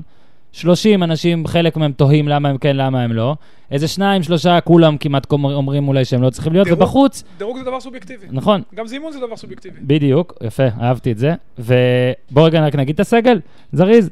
שוערים זה גלאזר, ארוש, קליימן, ואז יש לך הגנה את טל בן חיים, איתן טיבי, שכבר לא, אז זה במקומו דנינו, הנה עדכון. דנינו במקום טיבי, שיר צדק, חאתם עבד אל חמיד, בא מהר. בא מהר, זה זימון מעניין, זה, זה זימון של, אה, עכשיו הייתי גם קאבה, זה אותו דבר. בן ביטון, דוד זאדה, אה, טלב טוואטחה, קלטינס, אה, גם מעניין לדעתי, נתחו, אלמוג כהן, אה, קאבה אמרתי, מיכאל אוחנה, לא הספקתי להגיד במשחק של באר שבע, הם גם היו אחרי הפסד, אני ממש אוהב את מיכאל אוחנה, יוסי בניון, רפאלוב, מליקסון, איינבינדר, סולומון, טל בן חיים 2, זהבי גואנגז'ו סין, אני אוהב שבהתאחדות אה, עושים את הקבוצות ואז פתאום אתה רואה גואנגז'ו, דבור וחמד. שמע, המושעים, אה, ארוש וחמד חזרו. דבור שתמיד... לא. דבור שהרבה מתלונן והכל שזה, חזר. אה, גם מליקסון, גם רפאלוב, גם בניון, גם מיכאל אוחנה. מלא אנשים שלא ישחקו. תשמע, אני אגיד יש לך כבר הרכב בראש? אני חושב שאלישע יש לו הרכב... אני אגיד לך משהו על זימונים. אני אגיד לך משהו על זימונים. קודם כל אני רוצה להגיד, אני גם חושב שניר ביטון לדעתי היה צריך להיות בסגל בתור בלם בוודאי. זהו, למה לא בתור בלם? בוודאי, לפחות לגבי חלק מהשמות שציינת. למה? שאלה שצריך להישאל, אבל עוד פעם, סובייקטיבי אמרנו. אז אני מסכים אני אגיד איתך. לך גם למה. לאלישע יש הרכב בראש. כנראה ניר ביטון לא לא בהרכב שלו בראש, והוא, אתה יודע, אבל מי- מי ב- שאתה- ברגע שאתה מזמין סגל, תקשיב, מי הבלמים שלך? לדעתי הוא ישחק עם צדק ועם אה, בן חיים. זה ככה אני חושב, אבל עוד פעם, אני לא המאמן, ואני רואה את הסגל, זה נראה לי מה שהוא ישחק. אל תתפוס כן, במילה, לא, אלישע לא לא. משחק עם שלושה בלמים. אנחנו נדבר עוד מעט על מקדוניה, זה משחק מאוד מאוד בעייתי. לגבי הסגל, מאמן מזמין סגל, הוא יודע את ה-14 שחקנים, 15, אני אומר לך, גג, שישחקו ושהוא בונה עליהם. יתר הסגל זה זימונים, מהמם. בוא נגיד ככה, חל... מסיבות כאלה ואחרות, אולי עתי- חלקן כן. עתידיות, חלקן uh, חברתיות, חלקן uh, של כבוד, זה בכלל לא משנה. לכן, לא צריך להתייחס לכל אחד, למה הוא לא, למה הוא לא כן. איתי שכטר לא מיועד להרכב, ואני חושב שזה, עם כל השאלות, איתי שכטר בתקופה נהדרת, בוא נשים את המשחק האחרון בצד, בתקופה נהדרת, עשה, יש לו רנסאנס בקריירה בביתר, אבל מי שאמור לפתוח זה כנראה חמד וזהבי. כנראה, סביר להניח, או אחד מהם. ואיתי שכטר הוא רק חלוץ תשע, לכן לזמן אותו, לאלישע לא נראה שהוא יהיה בהרכב, בעיניו זה היה מיותר, אז הוא העדיף לזמן את מנור סולומון לצורך העניין. איזה מצחיק זה אבל. ששכטר אצל גוטמן זה כל הזמן היה בעמדת הזימון של אה, למה לעזאזל הוא נכון. מזומן, ועכשיו כאילו למה לעזאזל הוא לא כי זומן. בתקופת גוטמן הוא היה במכבי חיפה והיה בדיכאון, ופה עכשיו הוא בבית"ר ירושלים והוא בפריחה. לא, אבל זה מצחיק שהוא בדיכאון הוא מזומן ובפריחה הוא לא מזומן. אולי זה הוא מצחיק שכל הזמן שואלים על שכטר, למה פה נכון. ולמה פה. אני חושב שעוד פעם, לא צריך לשאול, צריך, יגיע ההרכב, אלישע יש את התוכנית, אנחנו דיברנו קודם בינינו, אני יכול לספר עכשיו שדיברנו? אפשר על לספר. המשחק הקודם מול אה, מקדוניה, שכולם גולסה למה, ולמה גולסה, ולמה גולסה היה הכי טוב על ואז הכי טוב. על. אלישע, יש לו, תקשיב, מאמן נבחרת, הוא לא עובד יום-יום. הוא מכיר כבר את מקדוניה. מקדוניה, דרך אגב, נבחרת מאוד מאוד מסוכנת, עשתה חיים קשים לאיטליה. אני חושב שזה משחק לא פחות בעייתי מאשר המשחק מול אלבניה, במיוחד בכושר. במצב הנוכחי של הנבחרת. זה משחק שיש בו רק מה להפסיד. אבל אה, אלישע יודע את ההרכב, ולכן הוא עשה את הזימונים האלה. אני מאוד מאוד שמח שהוא מזמין שחקנים צעירים, אם. זה קלטינס, אם זה סולומון, אם זה דנינו, כן. ואם זה מיכאל אוחנה, אה, איך אני אקרא לו? חביבך?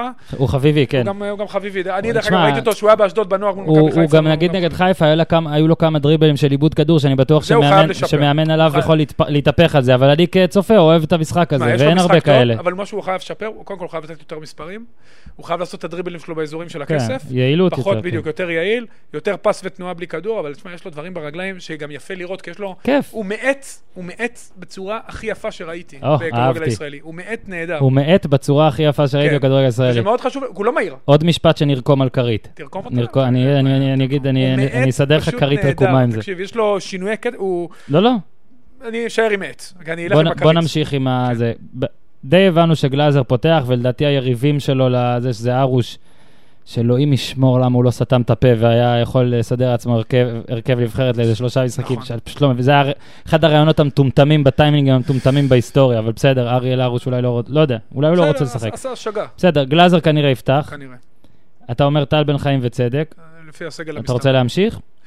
אה, מה, בן ביטון טוואטחה ימין או- חד משמעית. טוואטחה ובן ביטון? חייב לשחק. תראה, אתה כבר עם הגנה קצת אה, עדינה, לא? קודם כל, טוואטחה, אה, הוא מתחרה עכשיו עם אה, ווילמס בפרנקפורט, והוא נכנס מחליף במקומו. לא, עזוב, אני לא רב איתך על אני חושב. שטוואטחה, אה, אפרופו ליגיונרים, זו שבעיניי הוא כרגע הליגיונר הבכיר, הוא הפוטנציאל הישראלי הכי, להגיע הכי גבוה כרגע שיש לנו באירופה. פיזיות, מהירות. הכל, תקשיב, הוא, הוא גם, עם כל השמועות, הוא גם שחקן הגנה טוב, הוא אחרת אולי משחק בגרמניה, תאמין לי שהם לא מוותרים על אינץ', ועכשיו שהוא נכנס לקצב והפיזיות ויש לו את היכולות, אני שוב, משוחד לגביו, אני מאוד מאוד אוהב אותו, ואני חושב שהוא צריך להיות בנקר בנבחרת מעתה. אז בן ביטון? קדימה. מי עוד יש לנו מגנים? אין לך. אז בן ביטון. אז אתה רואה, פה זה עמדה שאני חושב שאלישע תראה, דסה פצוע. יכול להיות, אתה נכון? יודע מי? אפילו שרן יני. או, כן, אבל אין, אין, נכון. אין. אה, אגב, באמת מדהים, כאילו, אולי הוא חשב שטיבי ישחק מגן ימני, משהו קשה יקרה. לבן ביטון, כי עכשיו אין אפילו, שאני מפספס, אבל לא נראה לי שיש פה מגן ימני אם כן אולי חתם יכול או. משהו, כן, לא, אבל חתם עבד אל-חמיד שיחק באשדוד קצת, קצת, אבל אני חושב שזה גם תעשה לו עוול אם תשימו אותו עכשיו מגן ימני. אולי זה אבי, גוטמן ניסה את זה פעם נכון. אחת. אה, אלרועי כהן, דרך אגב, מישהו, קשטן ניסה לדמיין אותו. גו- כן, קשטן? כן, גוטמן? נראה לי. קשטן? קשטן, כן, אם כן. אני לא טועה. בקיצור, קישור אחורי, אין בן, טוב, זה אלמוג כהן, כן, נכון? בוודאות, זה ביברס? נכון. ביברס אני לא בטוח. לא, אלמוג כהן, מי, קאבה או לא? הוא לא ייתן לקאבה לא, עכשיו גם אני ככה. קשה לי אז אין לך עוד אה, זה, יש לך קלטינס, נתחו, אלמוג כהן, אייבינדר. וקלטינס. אה, יש אייבינדר. אני חושב שאלמוג כהן וקלטינס אה, יהיו השניים האחוריים. במידה באמת? והנבחרת... קלטינס אני אגיד לפני לך- נתחו לא יהיה בהרכב לא, יכול להיות וקלטינס? שגם נתחו, זה יהיה שלישיית קדימה, זהו. כן, אבל אני אגיד לך מה, הנבחרת מול מקדוניה במצב טריקי. כי אם היא תיזום, כמו שהיא ניסתה מול אלבניה בבית, היא יכולה לחטוף. לאלבנים יש שחקנים טובים שמשחקים גם בגנואה פנדב וגם בפלרמו ליגה שנייה באיטליה, אבל עדיין שחקנים טובים. גם בלידס יונייטד, שחקן כנף שמאל. הם קבוצה, נבחרת מאוד מאוד מסוכנת. אם הנבחרת תיזום, היא יכולה להיות בבעיה. אה, לכן... ובמשחק שהנבחרת יוזמת קלטינס פחות מתאים, אם הנבחרת באמת תעשה התגוננות אה, מכבי חיפה שליש מרכזי ותנסה לצאת למעברים עם זהבי ועם שני כנפיים מהירים. אז רגע, אתה, בוא, בוא, בוא, בוא נגיע, אמרת אזור הכסף, בוא נגיע נגיע לחלק המעניין, כי כאילו על הקישור אף אחד לא ירים אה, אני רק אסיים, יהיה זעקה. לנו יותר קל להיות נבחרת פחות מחזיקת כדור במשחק הזה. אתה חושב שזהבי צריך לשחק תשע? אני חושב שזהבי צריך לשחק וכל העשרה מסביבו להסתובב. אז מה? קודם כל לשחק. אוקיי, אבל בוא כן... אה, התפקיד שהוא הכי אפקטיבי בה, כן. זה מספר תשע. ואז מה אתה עושה? טל בן חיים? שמאל? טל בן חיים... כאילו אתה לדעתי- אומר אז בעצם שחמד לא פותח כבר.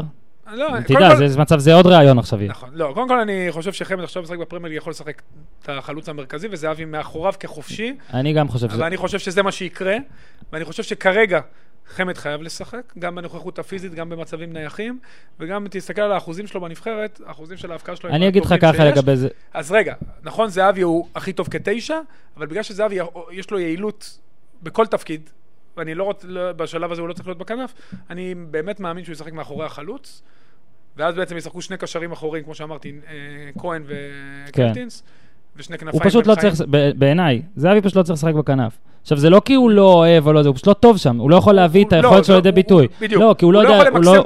הוא לא דריבליסט, נכון, נכון. הוא לא צריך להגביה, והוא צריך פשוט להיות באזור שאם הוא עם הכדור הוא יכול לבעוט. אני חושב שזהבי צריך... ואני להיות כן חושב שחמד צריך, אני אמרתי את זה עוד לפני הפיצוץ הראשון הזה עם חמד, אני אמרתי ששניהם, בנבחרת שניהם צריכים לשחק, אלא אם כן נכון. אתה באמת משחק עכשיו הם נגד... גם משלימים אחד את השני, כי אחד זה שחקן גוף ואחד זה שחקן שטח, זהבי שחקן השטח. אני לא מגזים מהטובים באירופה, הוא עושה תנועות לעומק ברמה הכי גבוהה שתמצא באירופה. כן.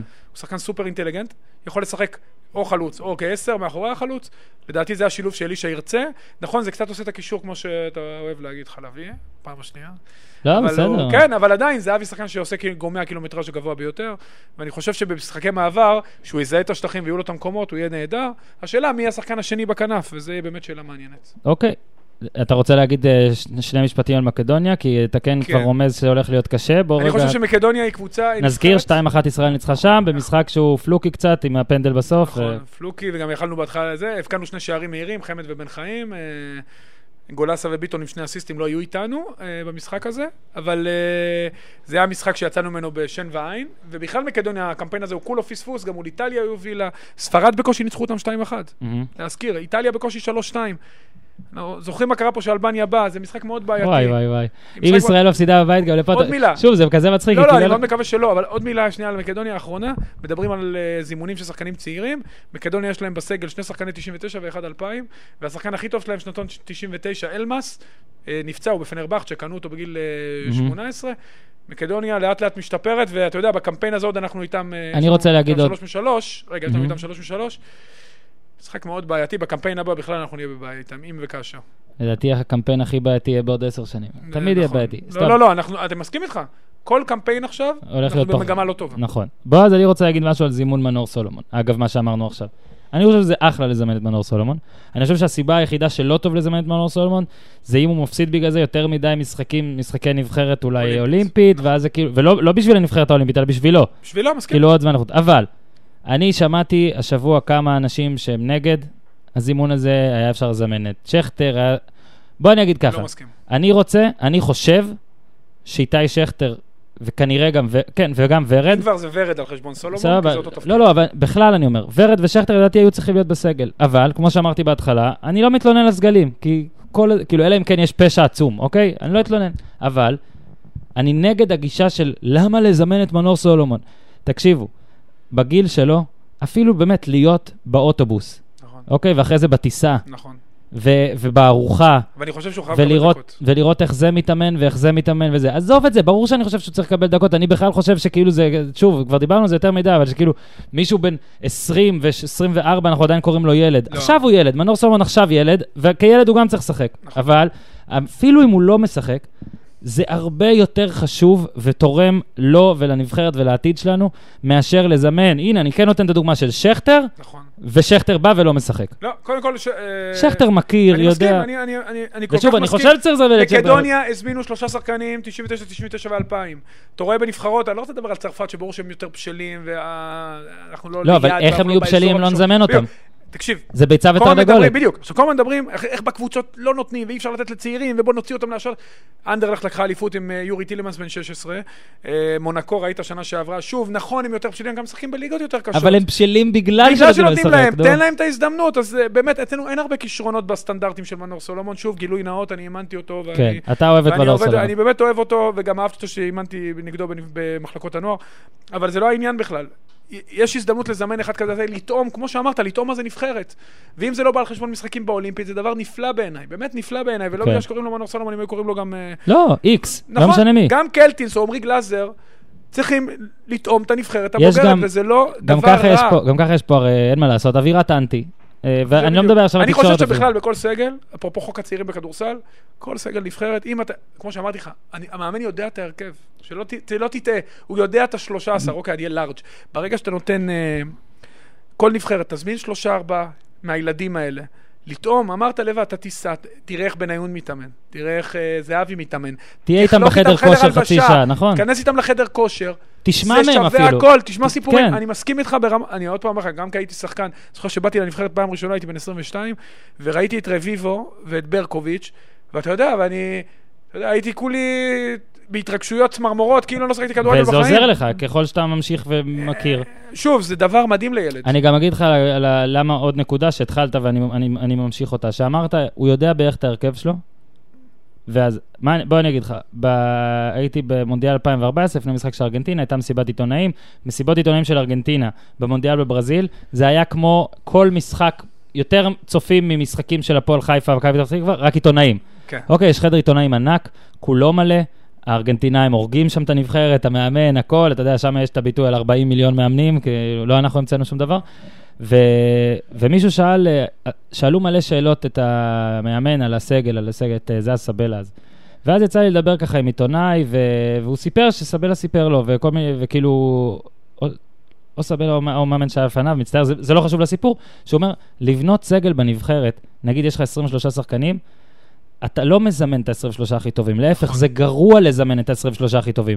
אתה צריך לזמן איזה 14 הכי טובים, 16 הכי טובים, מה שאמרתי לך. ואז, בדיוק, אז בגלל זה אמרתי שאני ממשיך, ושבעה שחקנים שגם ישלימו מבחינת אגו, זאת אומרת, נכון. גם יהיו, אני בסדר, אני בא לנבחרת כמשלים, אתה לא צריך עכשיו רעילים לא רק על כמשלים, הסל. כי וכ- התלהבות. כן, ומתוכם גם שלושה, שאתה אפילו אומר, יש הרבה סיכוי שהם ישחקו, אבל לטעום וללמוד. עכשיו, אני לא מדבר איתך פה אפילו על מונדיאל או על טורניר סגור. זה פעם משחק, אתה נוסע לפה, נוסע לפה, ברור שצריך להזמין את ולור סולומון. אני תקשיב, מקווה אני אגיד שאמרנו פה את כל משהו, אני הסיבות. גם מאוד מקווה שיזמינו עוד צעירים בשנתונים, אולי לא 99, אבל 97 ו-96. כן, אני אגיד לך, לגבי המשחק מול מקדוניה, למה הוא יקבע?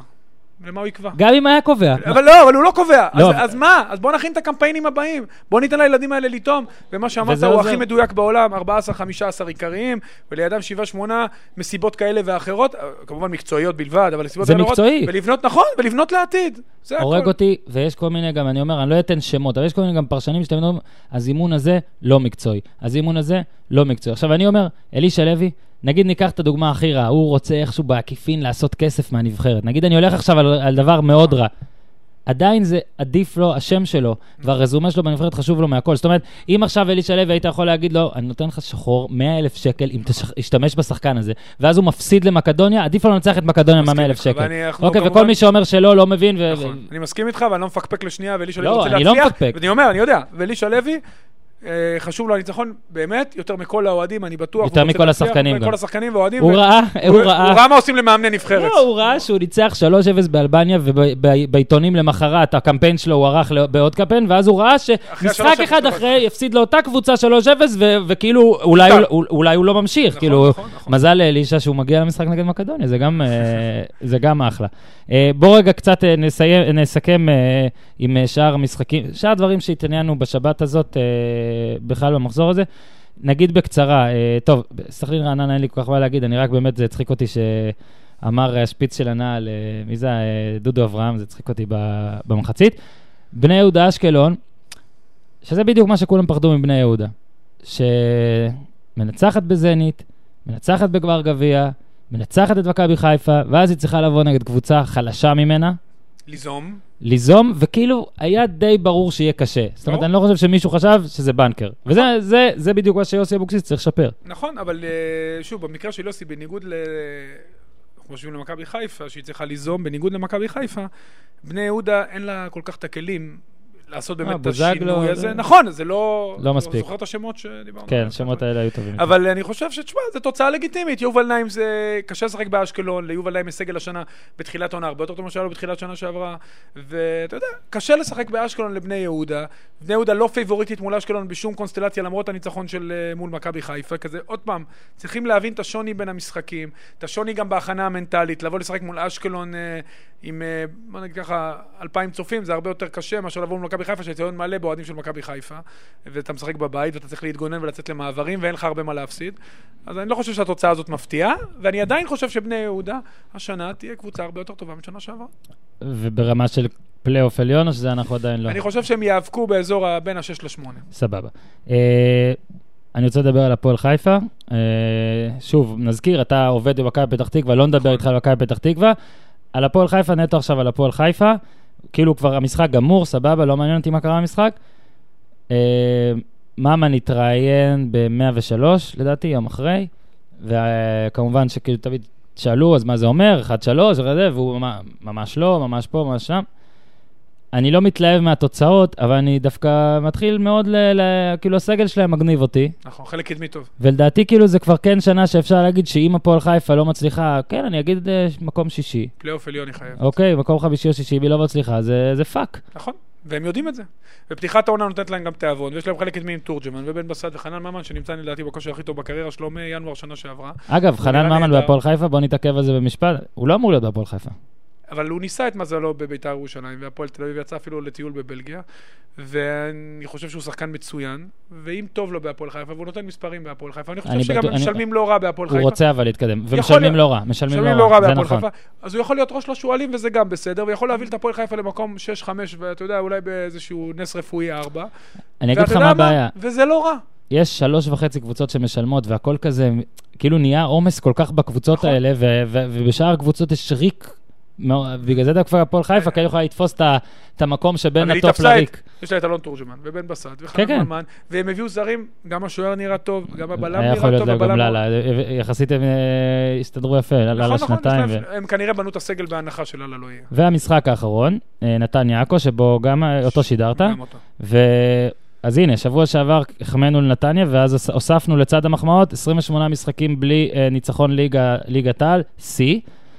הנה עכשיו, הם הרחיבו, שיפרו את השיא, הם כמו בובקה, הם? שיפרו אותו. ואז אני אומר, טוב, אנחנו מחמיאים לדראפיץ', מחמיאים לשער ברדה- וגם נגד עכו היו דקות יפות, וערן, תשמע, ערן לוי, אה, יש לו מסירות של מט זווית, כאילו כן. מהקרן הוא נותן, הוא עושה משולשים עם עצמו, אני לא יודע מה הוא עושה שם. אגב, מיכאל אוחנה, ערן לוי זה שחקן מצטער, כן, אני הכי אוהב לראות אותו בליגת העל, אולי בגלל הפיזיות, כן, הוא הוא הוא פשוט אדיר, איזה נכון? רגל, כן. כן, פשוט מדהים. הוא סיפור מהלך על המגרש. אז אז, ו- ו- אבל הפעם זה גם סיפור של נתניה, נכון. כי החמאנו להם נגד באר שבע, ובאמת, בצדק והכל, ולהוציא שם נקודה זה אחלה. באותה מידה שזה אחלה להוציא שם נקודה, זה אידיוטי הגדולה. ככה שתי נקודות נגד עכו, בסגל של עכו. עשרה, בדיוק הכל היה הפוך, אתה מבין? פשוט לא יאמן. אתה יודע, המ- המשחק הזה של נתניה זה היה, אה, אני לא אוהב להגיד קבוצה קטנה או זה, אבל כשאתה מוביל 2-1, דקה 90 מול עשרה שחקנים, לא יכול להיות שהמגן הימני שלך מטייל, אתה יודע, בערבות, אני לא יודע איפה אפילו הוא טייל באותם רגעים. בערבות זה טוב. לא יודע, איפשהו... זה היה פשוט הפקרות הגנתית בדקות הכי קריטיות, קיבלו שער מכלום, ובאמת הם צריכים להצטער על זה מאוד, אבל עוד פעם, זה המחיר שאתה משחק עם המון שחקנים אה, צעירים, קבוצה לא מנוסה כן. בליגת העל, ושוב, זה... מול באר שבע זה באר שבע, ומול עכו זה עכו.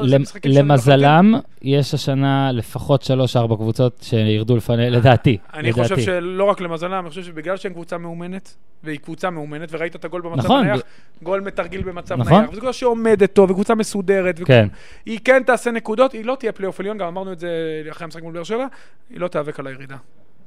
אז בעצם עכשיו אנחנו... אה, לא, זהו, בזה אין לי מה לחפור לא על עכו ולא על זה. עוד מילה אחת, אתה. יודע, הפריע לי קצת ששלומי דורה שבאמת עשה הישג יפה והוציא תיקו, ואני באמת, אני חושב שהוא צריך וראוי לשמוח, הוא לא יכול ככה לצרוח ולרוץ לחדר הלבשה. הוא לך בדיוק... למאמן, לך למאמן היריב, קצת טיפה טיפה, אתה יודע, בכל זאת, תלחץ יד. היה, היה מקרה דומה פעם בדרבי חיפאי שהוא רץ מול... או, הצד. יפה. אז לא צריך לעשות דברים כאלה, תלחץ יד, תכבד את המאמן, בסך הכל זה... בוא גם- אני אגיד לך. גם מקרין לשחקנים בסופו של דבר. אני עוד פעם אומר, אני יכול, אני בטוח שזה לא היה מרוע, חס וחלילה, ואחר כך הוא התראיין ודיבר בסדר גמור, אבל אתה יודע, אחרי המשחק תלחץ יד, זה חלק מתרבות ספורט. יש כאלה, אתה יודע, יש ליגות שעומדים שתי שורות ואחר כך השחקנים לוחצים ידיים אחרי משחק, אני חושב שזה גם מקרין אחר כך לקהל, אז גם המאמנים צריכים לעשות. אני אגיד לך ככה, כשמוריני עושה את זה, אחרי אה, פיוד, לא. אחרי פיוד של ארבעה חודשים איזה מאמן, אתה אומר, טוב, זה מוריניו, ובאמת, שלומי דורה עושה את זה בר- ברגעים שכאילו, על, על, זה כמו בדיחה פרטית. אתה מבין, כאילו, אתה אפילו לא ידעת שיש לו, כאילו, לא זכרת שיש לו ביף עם גם עשית מישהו? תיקו בנתניה, הכל טוב. כן. לא, לא נראה לי שיש לו משהו עם אה, סלובו. לא עם סלובו. לדעתי יש לו משהו עם הקהל של נתניה. בסדר, אבל... אגב, הניצחון האחרון של נתניה בליגת העלייה איתו, אבל נו, אבל בבקשה, אני כן, אני יודע שהוא אימן שם. אני אני יודע ש... אצלו חסר לי הפאסון באירועים האלה, אבל לא יודע, לא יודע. זכותך להיות שמח, גם, אתה יודע מה? לא יודע. זכותך להיות שמח אקסטרה מול קבוצה שכאילו אתה מרגיש פגוע ממנה, באמת זכותך, ותשמח. אבל אתה יודע, תכבד את המאמן ה- היריב ותכבד את המשחק, מעבר לכל. אני חושב שפה הוא שגה, אבל אה, אתה יודע, כמו שאמרת, אני... מצד שני, אני מחמיא לו, כי הוא מעמיד באמת קבוצה עם סגל שחקנים החלש בליגה. בסך הכל, מבחינת עמידה במגרש, הם היו בסדר גמור. יש לנו עוד נושא שאתה רוצה לדבר? ראית משחקי הכס פרק האחרון? אני לא רואה משחקי הכס. אתה לא רואה משחקי הכס. וואי, וואי, וואי, אין לנו... אשתי אבל רואה. אה, בסדר, אז אני אנחנו מרשה לה נשאל. לראות לבד בחדר אז אני של- רוצה ש- אני רוצה שתשאל. אז אורי אוזן, תודה רבה. תודה היה לך. לי מאוד מעניין. אמרתי לך, אה, אני אספר לך, אתה חוטף מחמאות אה, גם על הפרק הקודם, אני מניח שגם על זה. אה, אני יודע, נושא שרצית עוד לחתום, כן. אה, הפודקאסט של- עם דן רומן. נכון. שרצית להגיד משפט עליו, שכחתי. אז הנה, אני רוצה הנה, לתת לך את האפשרות. קודם כל, אני... אני חבר טוב של דן, ואני מאוד נהניתי לשמוע אותו, ואני ממליץ לכולם לשמוע את הפודקאסט הזה. כן, בוא נגיד, הפרק שלי, כן. זה, וגם בגלל דן, והוא נותן תובנות נהדרות, והוא מספר... אה, הסיפור שלו על אבידל הוא סיפור שאני הכרתי אותו לפני שהוא סיפר לך, אבל הוא סיפור יאללה. פשוט שמראה לך כמה את תמצית ההבדלים בתרבויות, בלחץ בארץ ו... ובחו"ל, שפה כל משחק זה עולם ומלואו, ואיך הוא אמר, שלושה חברי הנהלה דיברו איתנו לפני הדרבי של רחובות. כן, אני, אני חייב להגיד שהדוגמה של, אה, של, של שעריים הייתה יותר מעניינת מאבידל אפילו, כי כאילו, נכון. על רקע אבידל, אתה בא ואומר, אפילו לא דרבי תל אביב, ולא דרבי של אז אני יכול דרבי להגיד לך של שבדרבי נערים בנוער, אה, במחלקת נוער, פתח תקווה בטח. פתח תקווה או בכל מקום אחר, יש לפעמים תכונה יותר גדולה מאשר ב- כמו ש... הם לא מתנהגים כמו אבידל, אז uh, כמו בארצלונה, אבל אני רוצה בעיקר להתמקד בעניין הזה של... אה, אתה יודע, הוא עובד בגרמניה עכשיו, על מחלקת סקאוטינג הוא דיבר. כן. בארץ, בקבוצות הכי גדולות, אין מחלקת סקאוטינג, אה, אפילו לא קרובה לזה לדינמו דרזדן, שהיא קבוצת מרכז טבלה בליגה בבונדסליגה 2. שם יש ארבעה אנשים שכל אחד מהם אחראי על שלוש ליגות, כן, הוא שלוש שתיים, עכשיו. שלוש ליגות, כן, נכון, ואתה מבין, והם מכירים כל שחקן בכל מקום. ואתה יודע, וזה חובה לי שאין לנו את זה, וחבל לי שגם מחלקות הנוער פה, אתה יודע, עכשיו ליברפול קראתי 50 מיליון פאונד שמו מתקן אימונים, וביירן 80 מיליון יורו, ואני הייתי כן. עכשיו וביתר בהונגריה. משחקים עדיין על משהו שחור, או שכבר תקנו לא, את זה? עכשיו תקנו את הסינתטי, העירייה. כאילו פיצתה... אפרופו זה, אני חייב להגיד את זה, ממש מטריף אותי. טדי, איך יכול להיות שהיה שם מכביה, הכל טוב, איך יכול להיות שהוא לא מוכן לפתיחת עונה? איך יכול להיות שהוא אף פעם לא מוכן? אף פעם לא מוכן. זה טוב לביתר, אבל נראה לי גם האוהדים שלו לא אוהבים להגיע לשם. בלומפילד, איך בלומפילד לא מוכן השנה? טוטנאם עכשיו בונים איצטדיון, אז מה הם עשו? עשו חצי איצטדיון, הרסו את ווייט הארט ליין, שנה הבאה הם חוזרים. אתה רואה כמה ומבלי פוגע בהם, ואתם תראו השנה יהיה להם מאוד קשה.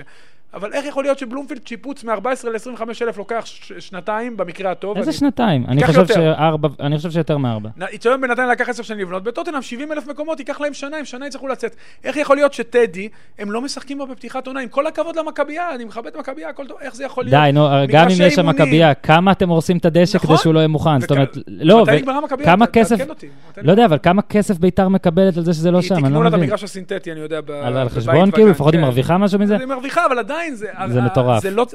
לא. וקריית שמונה לא משחקת בקריית שמונה, וסכנין לא משחקת בדוחה? אני לא מצליח להבין את הדברים האלה. למה אין מתקני אימונים נורמליים?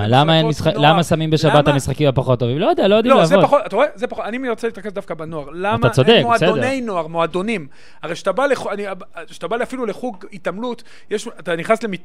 למועדון, כדורגל אין את זה, למה? כדורגל זה חינוך, איפה המדינה? כל הזמן מדבר איתי על מתמטיקה, אני גם עשיתי מתמטיקה חמש יחידות, גילוי נאות, וגם ציון שלי, נראה? לי, נראה לי לא פחות טוב מבנט. כמה? אה, 91. באמת? כן. אני 92, תן פה כיף. יפה מאוד, אני יודע. האמת, אני אהיה גילוי נאות עד הסוף, יכול להיות זה 91 גם, אבל נראה לי אני 91 92. משוקלל אני. אבדוק, שמע, היום... אה, שלוש ושתיים. אה, אמא, אם את שומעת את זה, תבדקי במגירה. לא, אבל אני. אומר, אני חושב שהמתמטיקה חמש יחידות, ולהגיד, אבל מה אם הספורט נותן כל כך הרבה ערכים? הרבה יותר. אה, לא הרבה יותר, בוא בוא לא נשווה. לא, הספורט החינוך- סוחף, שנייה, הספורט סוחף איתו כמות גדולה יותר של אנשים מאשר נערים שמצטיינים לא, במתמטיקה גם והכל. ערכים, ערכים, ספורט נותן ערכים, כן. ערכים של חינוך, של קבוצתיות, של לדאוג לאחר.